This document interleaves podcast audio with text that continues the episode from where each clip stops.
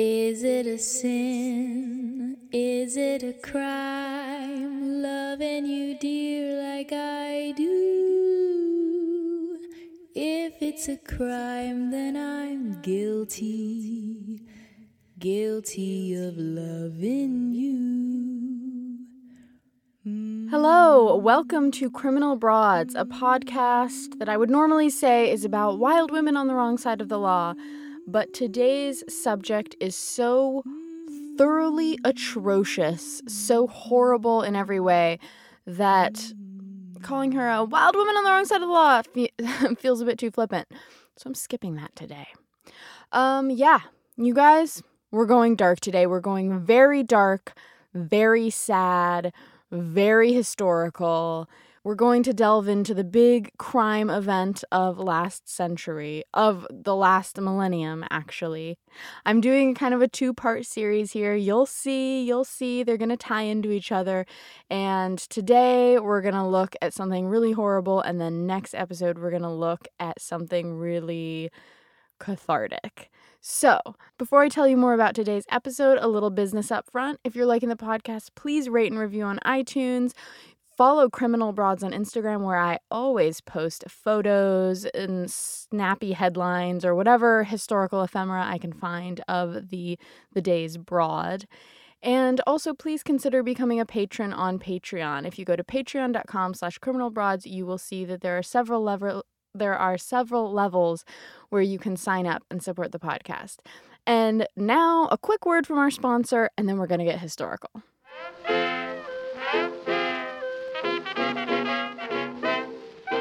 My fellow true crime podcast fans, I am not just a host of a true crime podcast, I'm an obsessive true crime podcast listener, and I'm here today to pitch you Stitcher Premium. You probably know about Stitcher or listen to your podcast on Stitcher already, but if you sign up for a free trial month on Stitcher Premium using a code I'm about to give you, you can experience so many of your favorite podcasts free of ads, or sometimes you'll get new releases or original content that's exclusive to Stitcher Premium.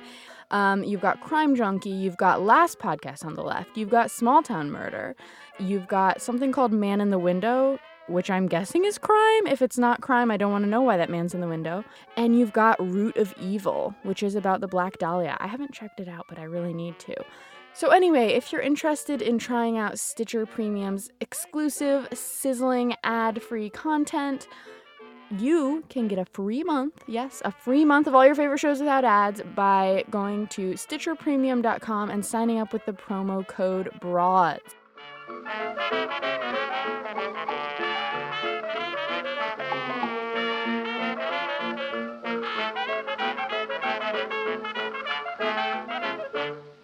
All right, I'm back. Non-ad Tori is back. Today, we're going to talk about a woman who was exuberantly involved in the Holocaust. The thing about the Holocaust is it's sort of a bottomless pit of horror. I mean, every time you think you've learned everything there is to know about one aspect of it, trust me, there's more. So anyway, we are starting with the story of a female concentration camp guard. Yes, there were female concentration camp guards. Yes, they were just as violent as the men. And perhaps most terrifying of all, yes, they were just as ordinary as the men. It wasn't like the male concentration guards were normal people who embraced Nazism and went to work. And the female concentration camp guards were serial killers that were specially selected. Oh no, everyone was just a normal person, or, so they would have told you. So without further ado, and with a black metal soundtrack, because it was the only thing that felt horrifying and depressing enough to accompany this episode, let's get started. Oh, and trigger warning, this is about the Holocaust. It's not going to be pretty. If this is not something you feel like you want to hear, that's totally fine. But come back in 2 weeks because I think you'll want to hear that one. All right, without further ado, for this first anecdote I'm going to tell you about, we are traveling explicitly back to the year 1945.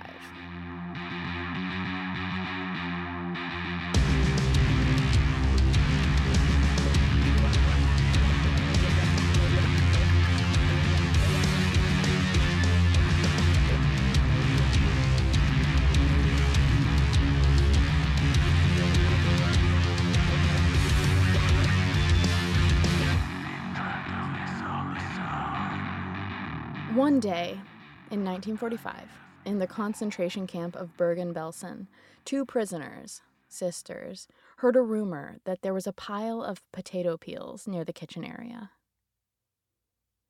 The conditions in Bergen-Belsen were so awful that one survivor would later say there simply weren't words to describe them. Huts that were built to hold 100 people were now holding 1,000, many of them already dead. The drinking water was contaminated by corpses. The prisoners were purposefully overworked, made to stand for hours in the snow until they dropped dead, dying of typhus and dysentery, at the mercy of the guards' evil whims, and if none of that killed them, there was always the hunger, a hunger so bad it made them feel like they were going insane. But now, there was this rumor of food spreading through the camp. Potato peels, near the kitchen. The sisters looked at each other. Should they try and find the food? It was risky, hideously risky, but then there was also the risk of starvation. They decided to wait until nightfall and then creep toward the kitchen to see what they could find. Night came. The sisters moved toward the kitchen area. Closer, closer, and then bam! A woman sprang out at them from the darkness, a woman much healthier than they were, a woman who clearly wasn't starving, a woman with a pistol and a whip. She grabbed their heads and cracked their skulls together so hard that the sisters were dizzy and nauseous for weeks. There were no potato peels there. There had never been any potato peels. This woman had set the whole thing up. She'd been waiting there in the darkness for someone to show up, knowing that starvation wouldn't let her victims stay away, waiting to feel the exquisite rush of cruelty for cruelty's sake. Decades later, a biographer approached one of those sisters. He was writing a book about that woman, the one with the whip and the pistol. He wanted to know if the sister had ever encountered her. The sister told him about the potato peel incident, but she wouldn't let him use her name or even officially use the anecdote in his book. He had to mention it in passing in the preface.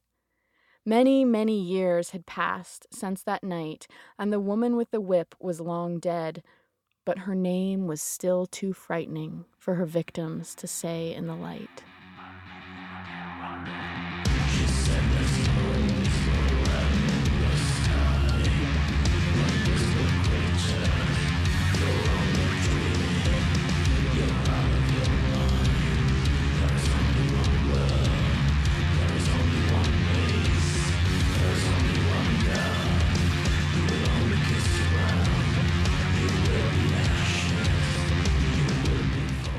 Irma Grese was born on October 7, 1923, on a farm in the middle of nowhere about 50 miles north of Berlin. Her farmer father was strict, traditional, and a faithful churchgoer. Her mother died when Irma was 12. She had 4 siblings. Other than these facts, we know very little about her early life, but we can guess that it was probably quite boring.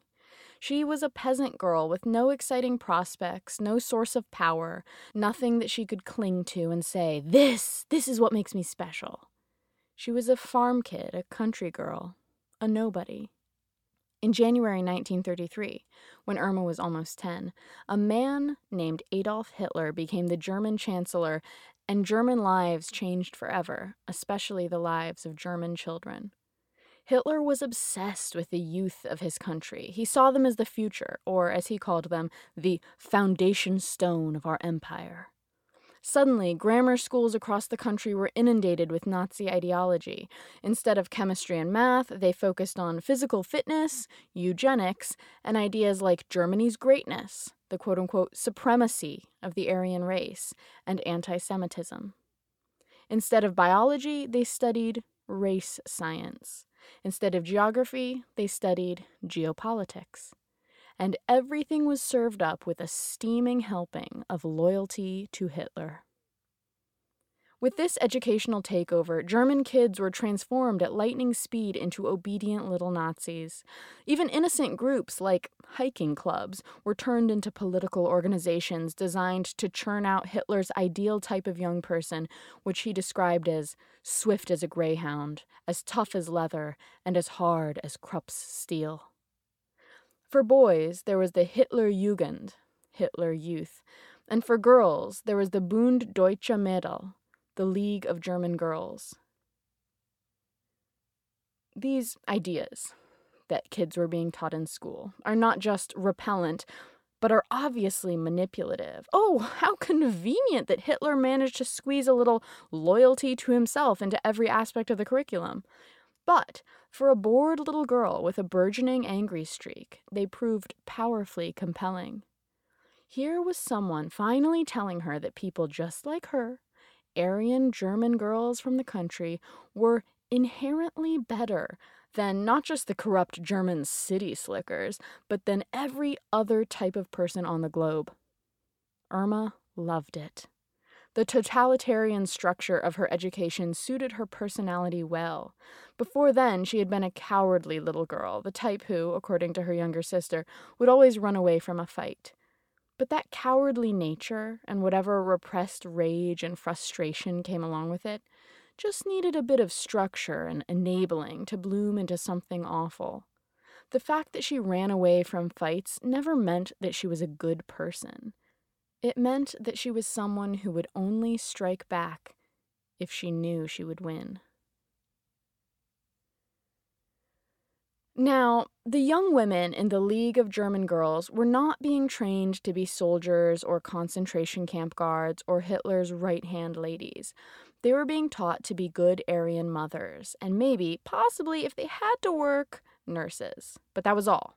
Hitler's vision for society had no room whatsoever for working women.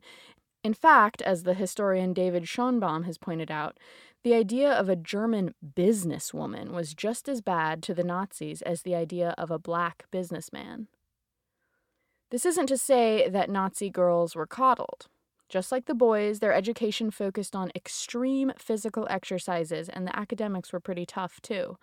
It was a perfect system for taking in unformed, bored, lonely farm girls like Irma and transforming that boredom and loneliness into fanatical dedication for the Nazi cause. As Irma was sucked deeper and deeper into Hitler's ideology, her father, back home, was horrified. He disagreed wholeheartedly with the beliefs that she was being taught, but Irma didn't care. She had found something far more powerful than family to dedicate herself to, an entire worldview catered right to her, which declared that Aryan men were better than her, okay, but other than that, she was at the top. Initially, Irma wanted to become a nurse, and so at age 15 she got an apprentice nursing position at a convalescent hospital run by the SS, the Schutzstaffel, Hitler's beloved paramilitary organization that was responsible for the genocide of millions of Jewish people and other groups designated as subhuman by Hitler. The hospital where Irma was now working was run by a horrifying doctor named Karl Gebhardt, a man who would go on to perform experiments in concentration camps where he would break prisoners' legs and infect them intentionally with diseases in order to prove that the drug he was going to treat them with didn't work after all. He was obsessed with the idea of racial purification, and Irma, working under him, surely absorbed much of his philosophy. The problem was that Irma wasn't a great nurse. So one day, Dr. Gebhardt suggested that her talents might be better suited for a little place called Ravensbrück, the largest concentration camp for women in the German Reich. As the war raged on and Hitler's workforce dwindled, female guards were desperately needed at concentration camps like these, and no formal education or training was required. You just had to be able to watch over prisoners, according to one advertisement for the job. In exchange, you'd get food, housing, and a snappy uniform.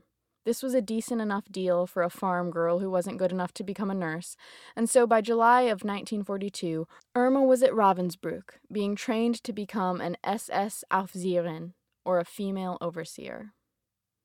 Now, Up until this point, Irma hadn't really been good at anything, despite Hitler's yapping that people like her were the cream of the crop. Nothing she'd done had set her apart or marked her as special, but Irma felt like she was special. Sometimes she dreamed of being an actress, with all eyes on her, adoringly. And now, as she set foot in her first concentration camp, Irma was about to find work that she was really good at.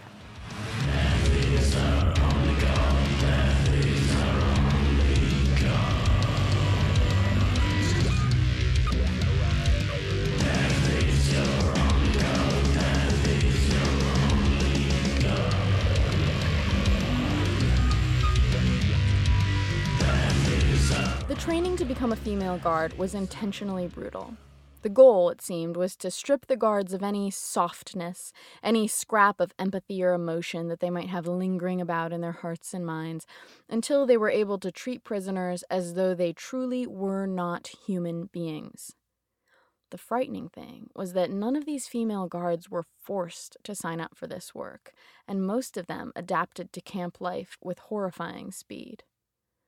One French political prisoner who had seen the traving at Ravensbrück reported, "The beginners usually appeared frightened upon first contact with the camp, and it took some time to attain the level of cruelty and debauchery of their seniors. But inevitably, the transformation happened. There was something about the authoritarian structure of the camp that enabled young women to slip easily into their new roles, even though they had no military training, unlike their male co-workers. This bureaucratization of violence is, of course, part of what made the Nazis so horribly successful. They didn't have to troll the streets for serial killers to staff their camps.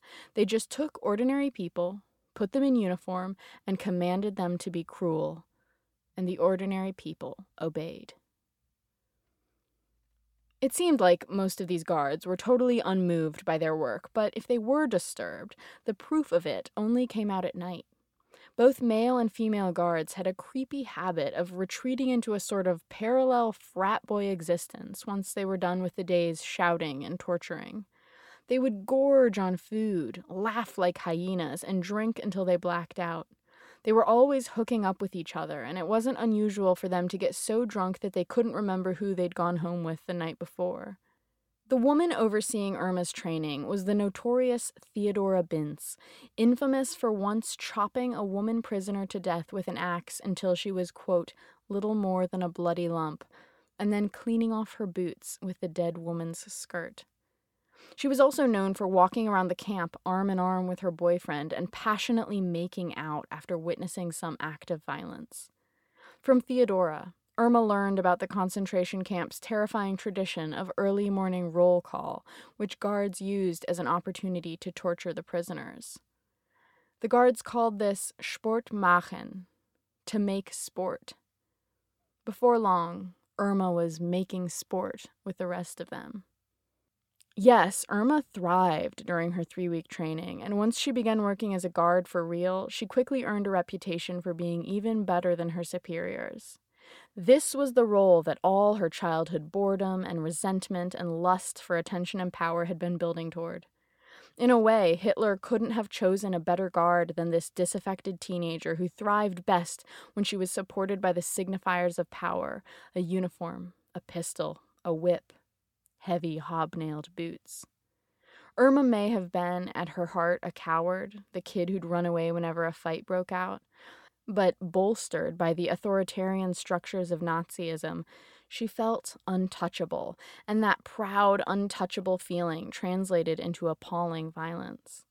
Prisoners would tremble when they saw her coming with her boots, which she always kept shiny, and her uniform, which she took great pride in keeping crisp and clean.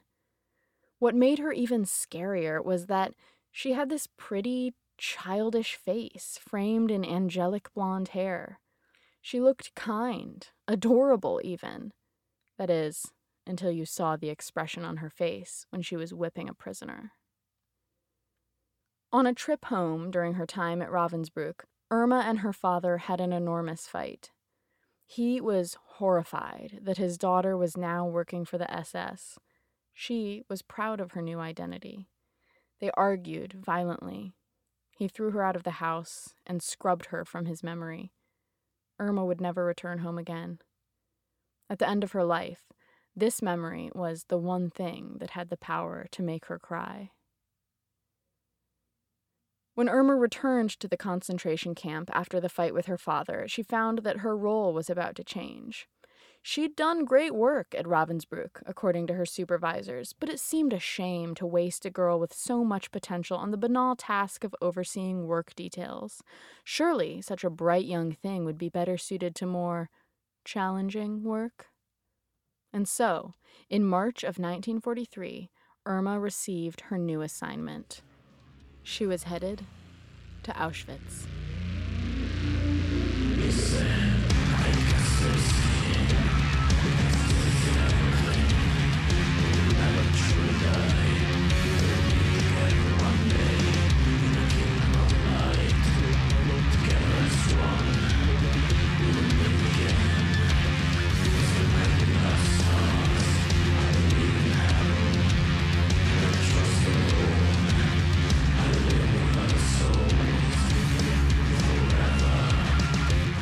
At Auschwitz, Irma was stationed at Birkenau, the largest of the 40-plus camps that made up the dreaded Auschwitz complex.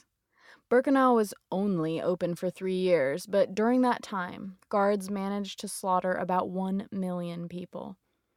It was there that Irma proved herself once again to be well-suited to her horrible work, and it wasn't long until she was promoted to Oberaufseherin, or Senior SS Matron. This was the second highest rank that an SS woman could achieve, and Irma achieved it at 20 years old. With this promotion came unthinkable power.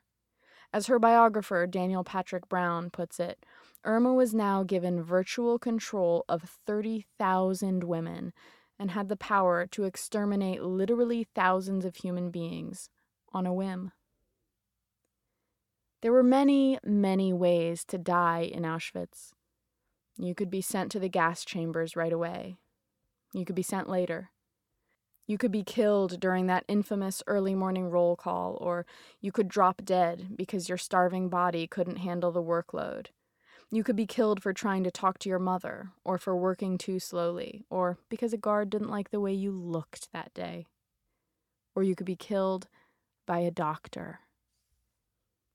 The hideous crimes and bizarre experiments of Dr. Josef Mengele, Auschwitz's very own angel of death, are too numerous to get into here, but suffice it to say that he made Irma's last doctor acquaintance, Karl Gebhardt, look like a total amateur. According to many rumors, Mengele and Irma became lovers, and Irma loved helping him select his specimens. She would arrange her female prisoners into formation, and Mengele would walk by, picking out the ones he felt like experimenting on. He was especially fond of twins, and Irma would help him find twins. He would perform gruesome surgeries on one of them and use the other as his own personal control group. If he and Irma were lovers, as they probably were, they were certainly well suited to each other. Not only did they love to hear people scream, but they were both weirdly vain, and they stood out like sore thumbs at Auschwitz because they were always so meticulously done up. In the midst of all that death and destruction, it must have been spine-chilling to see Dr. Mengele picking his way past dead bodies in his shiny boots, or to see Irma whipping someone viciously with her hair in perfect curls and not a speck of makeup out of place. Dr. Mengele was not Irma's only lover, though. She was bisexual, and she was known to have affairs, though the word affair is far too consensual here, with female prisoners, which was very much illegal in Germany at the time. A provision that passed in 1935 declared that if a German Aryan had sexual intercourse with a Jewish person, both were guilty of race defilement, and both could be put to death. But this didn't seem to bother Irma. She had a simple solution to her law breaking. After she was done with one of her quote-unquote affairs, she would simply send that woman off to the gas chambers. She was sleeping with plenty of men, too, and at one point had to ask a prisoner, who was trained as a doctor, to give her a secret abortion. Her voracious sexuality oozed into her torture. She always carried around one of her beloved whips. She made one of them herself out of cellophane, and it gleamed in the light. She had another one that was decorated with colorful beads.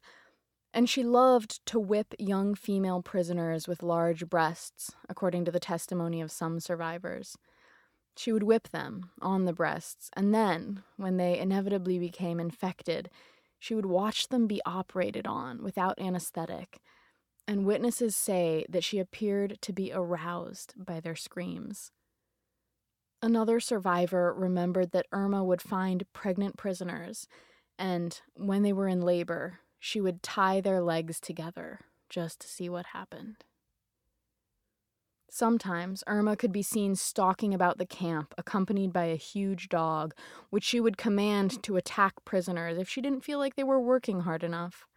Her reputation preceded her, and prisoners did everything they could to hide when they saw her blonde hair gleaming in the sunlight. Sometimes she broke out her pistol. No one knows how many people she killed. The Nazis, for all their obsession with organization, didn't keep track of their victims very well.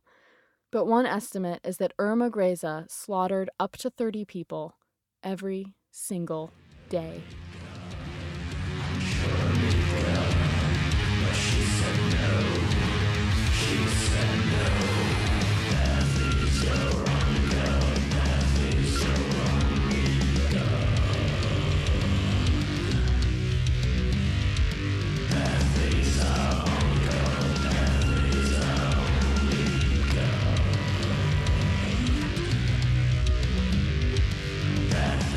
Surely it seemed to the women in Birkenau that their torture and terror would never end, but what they didn't know was that salvation was coming, in the form of the Soviet army, which was rapidly drawing closer. The Nazi leaders knew this, of course, and began making plans to evacuate the complex. Irma was quickly transferred out of there and ended up at Bergen-Belsen, a camp that would be described by one of the soldiers who liberated it as probably the foulest and vilest spot that ever spoiled the surface of the earth. Irma arrived at Belsen in March of 1945, along with a boyfriend that she'd made back in Auschwitz. Not long after she got there, authorities tried to transfer her somewhere else, but she asked to stay because she didn't want to be separated from her new crush. This was always one of the most confounding things about her. She would commit these acts of unspeakable sadism, and then she'd turn right around and talk about some boy and fuss over her hair and giggle with excitement. Another sign of her weird immaturity and her straight-up delusion was that she truly thought that after the war ended, she would move to Hollywood and become a famous actress. Outside of the camp walls, the Nazi regime was collapsing, and so inside of the camp, the SS guards attempted to speed up their murder rate. Irma and her co-workers would force the prisoners at Belsen to stand in the snow for hours-long roll calls, and many of the prisoners would simply keel over dead by the time the roll call was up. Irma would also force dying prisoners to carry heavy rocks over their heads, for no reason whatsoever, until they too collapsed. Another 500 prisoners a day were dying of starvation and disease without the guards even lifting a finger. In fact, it wasn't surprising that so many people died at Belsen. What was surprising was that anyone survived it. One survivor explains her endurance as an act of sheer defiance. The place was so nightmarish, so utterly inhumane, that she took one look at it and told herself, "I refuse to die like this. I refuse." On April 15th, 1945, British troops arrived at Bergen-Belsen to liberate the prisoners who were left. Nothing could have prepared them for what they found: the filth, the corpses, the huge eyes and gaunt faces of the survivors. Bizarrely, the SS guards greeted the enemy troops cheerfully, all lined up in formation like good Nazi employees, as a pile of 10,000 unburied bodies rotted behind them. 10,000 unburied bodies. Amidst all this horror, one of the things that sickened the British the most was actually the sight of Irma and all her other female guards. There they stood, waiting to be arrested in their shiny boots, with arrogant expressions on their faces. They were surrounded by corpses so emaciated that they looked like skeletons, but every single one of those female guards was clearly extremely well-fed.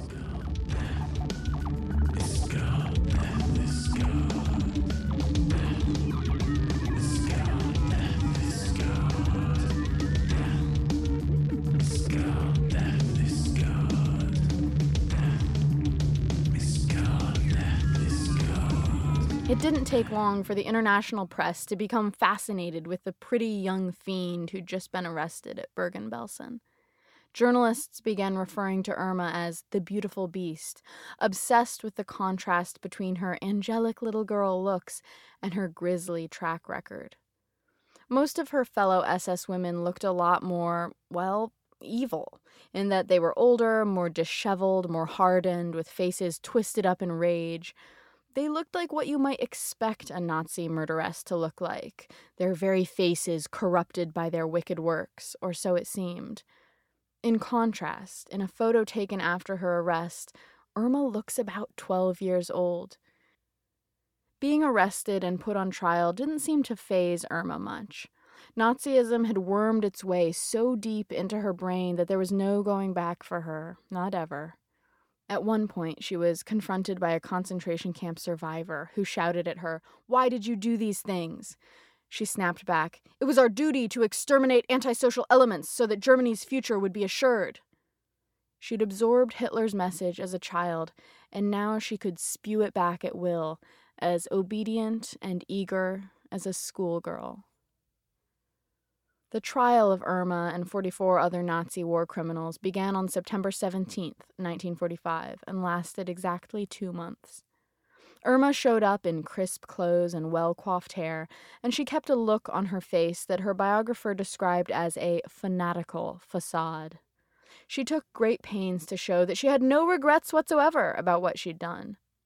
When the prosecution played films of the concentration camps, taken by those who'd liberated them, Irma made sure to show everyone that she didn't care by fixing her hair and blowing her nose. She was always taking notes during the trial in an attempt to seem like she was coming up with some brilliant defense. In reality, the only thing she was writing down was the command, "Kopf hoch," head high. The only time she appeared the least bit vulnerable was when her sister testified about their childhood and about how her father had thrown her out of the house when she joined the SS. Upon hearing this, Irma wept for the first time. The second time she wept, she was in her jail cell. On November 17th, she and 2 other women were sentenced to death by hanging, and though she managed to keep a cold, unbothered front in the courtroom, she broke down back in her cell and cried like a child. But just like her tears in the courtroom, these meant nothing. There was no remorse in her eyes, no change of heart, no dawning realization that her father was right, that she'd hitched her wagon to something that not even the devil himself could dream up. As with so many other sociopaths throughout history, she was weeping only for herself.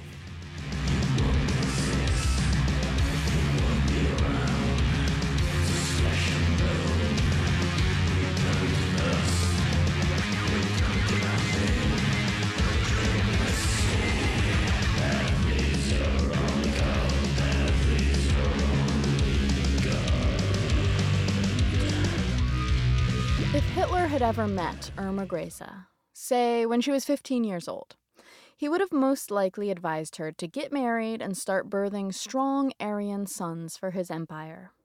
He wouldn't have wanted her to work. He certainly wouldn't have wanted her to gain any power. His vision for Nazi Germany was absolutely patriarchal. He wanted his women producing more Nazis while his men could concentrate on eliminating everybody else.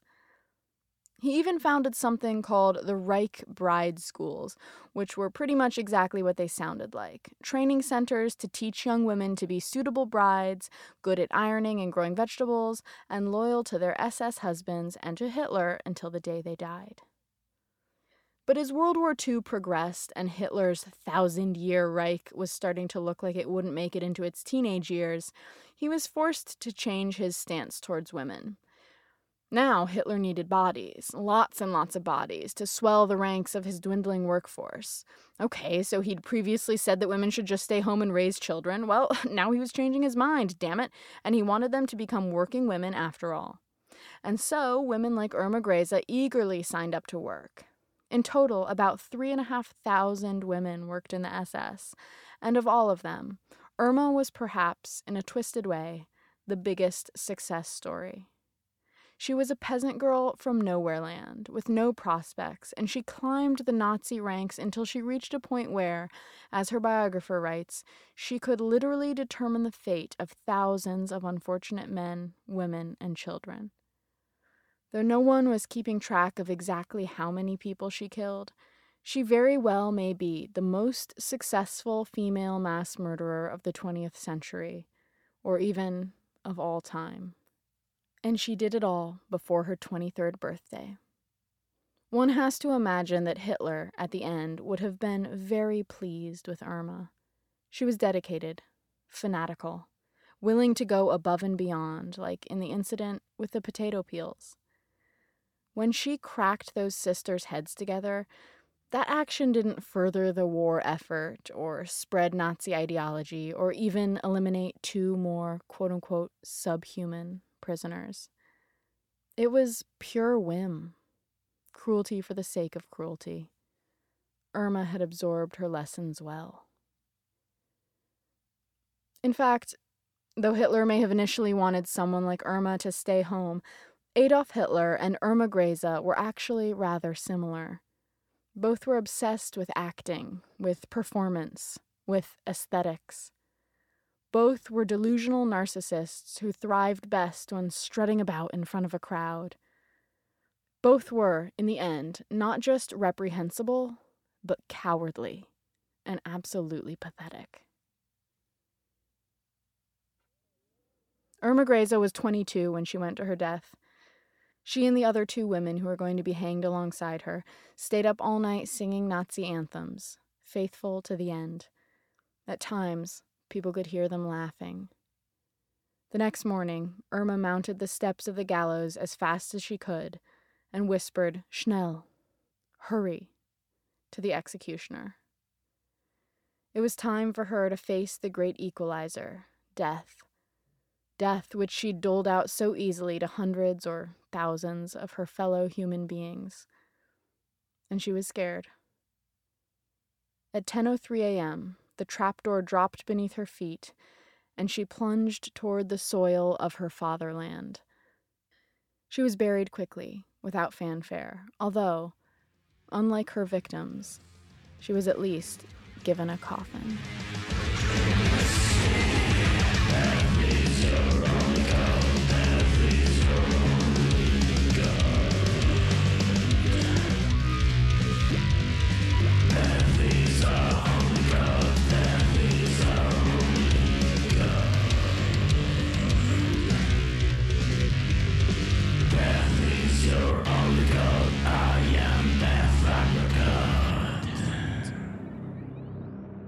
The end, everyone. Ugh.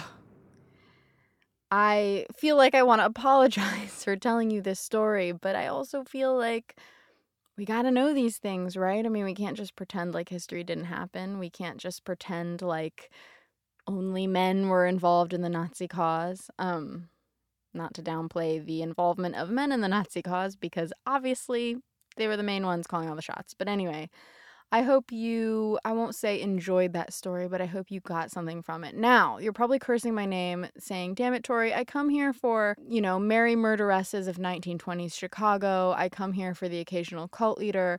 I come here for Northern Indian bandit queens who I can root for. I don't come here to hear stories of deranged 22-year-old blondes who think they're going to be actresses but are actually some of the worst sadists that no Hollywood horror movie writer could dream up.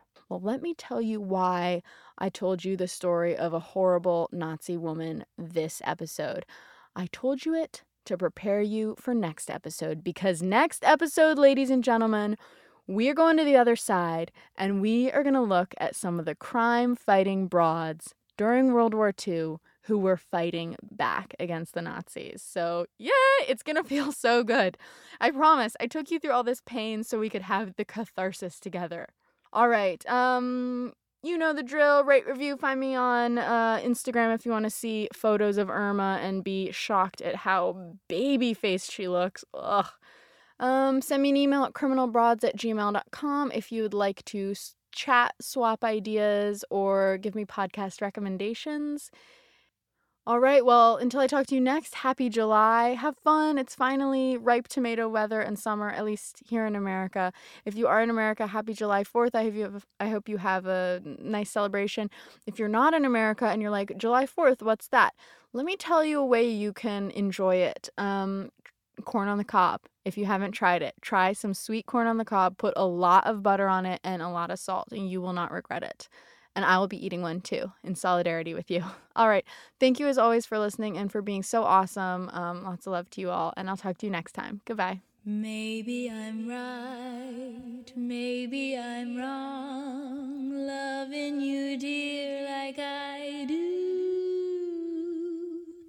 If it's a crime, then I'm guilty. Guilty of loving you.